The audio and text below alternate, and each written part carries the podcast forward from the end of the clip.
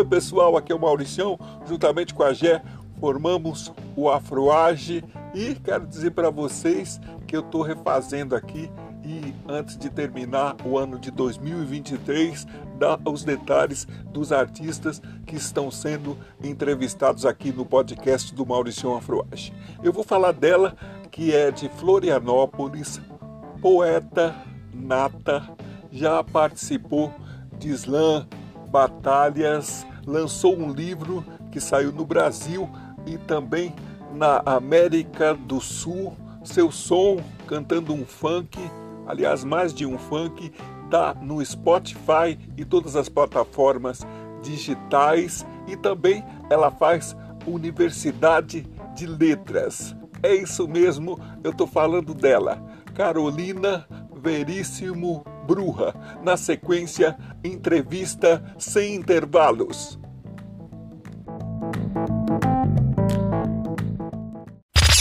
Dentro de instantes, você vai fazer uma viagem. Uma viagem no mundo do som.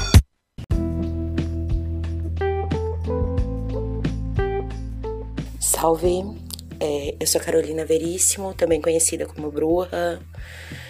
Eu sou artista, eu tenho 38 anos, eu sou natural de Floripa. Queria agradecer primeiramente aí pelo convite do podcast, ao Mauricião, e deixar um salve e um abraço carinhoso para todo mundo que, que curte e que acompanha esse podcast. É, começar contando, né, como que foi a minha história de começar a fazer arte né? Eu escrevo poesia desde início dos anos 2000, quando eu era adolescente, mas isso sempre foi uma parada muito dentro do armário até uma certa idade e, e durante muito tempo na minha vida eu não levei isso como uma coisa séria e fundamental. E com o passar do tempo, cada vez eu acho que ela não é só fundamental, como ela é inevitável, né? Você ser artista e você querer fazer arte porque você entende que isso faz alguma diferença no mundo. É, a primeira vez que eu publiquei foi em 2004. Era uma antologia da Feira do Livro de Floripa. E foi o meu primeiro poema publicado. Chamava sobre a maldita dor nos pés. Ele falava sobre o cansaço, né? Sobre sobre a rotina, sobre os sentimentos que a gente guarda. E eu não lembro dele exatamente, porque faz muito tempo, mas foi o primeiro poema publicado que eu tive. Depois disso, assim, eu, eu passei um tempo ali tentando me adaptar na vida adulta dentro do sistema e num dado momento da minha vida, eu fui parar no consultório de uma psiquiatra que me indicou fortemente que eu voltasse a escrever e a publicar e a fazer as minhas poesias, né? Então, nesse processo nasceu o meu primeiro livro solo, que é o Meia Dúzia de Poemas Infames. Tem mais de meia dúzia de poemas, é um livro de 2015. Eu fiz pela, fiz por uma editora chamava Pistes. É, foi uma edição paga, assim, eu comprei, fiz a edição e saí com as minhas unidades de livro para vender no boca a boca, com a cara e com a coragem. Eu já fazia isso com os né? Mas aí eu levei o livro para rua dessa forma também, não tive é, divulgação, não tive livraria, sabia muito pouco ainda de redes sociais nessa época, né? De, de mídias, né? E depois disso, é, um ano depois, mais ou menos, desse livro, eu tive o meu contato com, com o hip hop, né? Que foi uma, um divisor de águas, assim, eu acho, na minha arte. Foi o momento que eu comecei a conhecer as batalhas de rap e a ver essa poesia que para mim ela era tão naturalmente escrita, né, de uma forma oral. E para mim isso mudou muito, inclusive a minha forma de escrever e de me expressar, porque eu comecei a usar melhor a minha fala e a minha oralidade depois dessa desse contato, né? E foi depois desse contato também que eu comecei a usar esse vulgo bruxa, né? Porque era o meu vulgo nas batalhas, no, nos slams, é, até hoje continua sendo. E é como eu prefiro ser chamada atualmente também.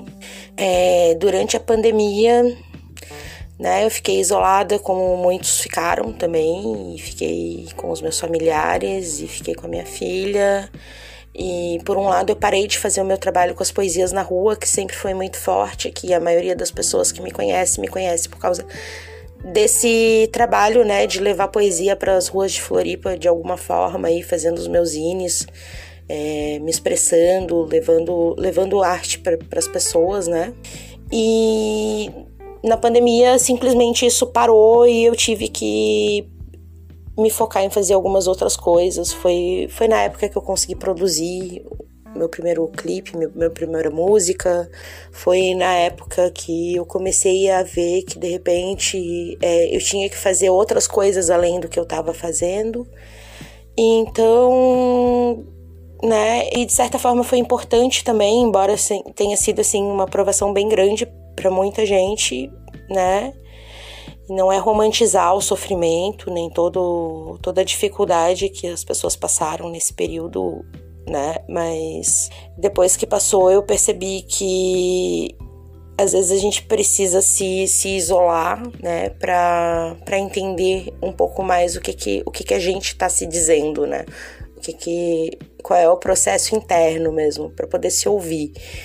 Então, de positivo desse período terrível, eu tirei esse tempo onde eu consegui me escutar, escutar qual era o tipo de arte que eu queria fazer, é, produzir novos trabalhos e, e também traçar outras perspectivas, né, para o futuro, assim, e aproveitar melhor aquilo que eu sei fazer e que eu gosto de fazer de uma forma que me faça feliz também e que possa é, ser consoante com a felicidade de outras pessoas também.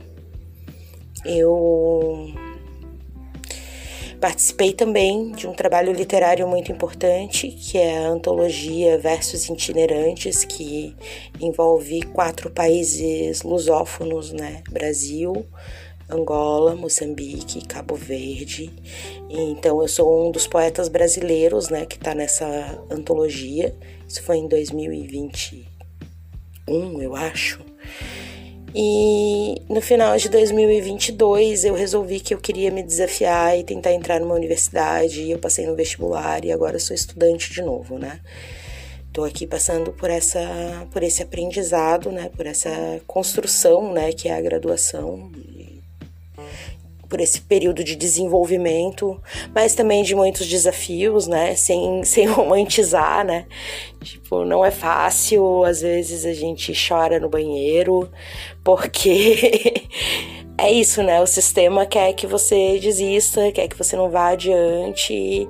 E a voz interior, a voz da arte, ela tá aí para dizer que a gente tem que sempre ir adiante, que o nosso trabalho ele tem que ser constante que a gente não pode desistir de aprender, mas que a gente também tem que entender que as nossas experiências também são ensinamentos, então é sempre tentar manter essa troca, essa reciprocidade, né, nas relações. E, e é isso, agora eu sou uma pessoa quase quadragenária, né, que está se entendendo um pouco melhor aí como indivíduo nesse momento. E com certeza, sim, a minha vivência dentro das batalhas teve um papel muito forte para esse entendimento da pessoa que eu sou hoje, né?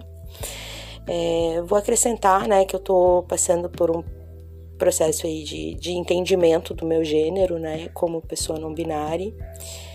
Estou é, usando pronomes ela e elo. Não tenho um novo nome ainda, mas talvez eu tenha durante esse processo, né, que é que é se entender nesse corpo e nesse mundo, né? Nesse território pequeno e nesse território maior que a gente ocupa aqui.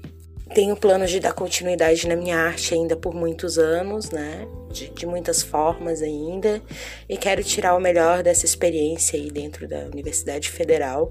É uma experiência que eu acho que devia ser acessível para todas as pessoas, embora na realidade a gente sabe que não é. Né? Mais uma vez aí, queria agradecer a todo mundo que fez parte aí dessa caminhada, dessa, dessas construções artísticas, todo mundo que sempre fortaleceu, né, quando eu levei minha arte para rua, que possibilitou ela continuar. Agradecer aí pelo convite mais uma vez, deixar um grande abraço e um grande beijo. E é nóis. Se você acha que já ouviu tudo, isto é só o começo.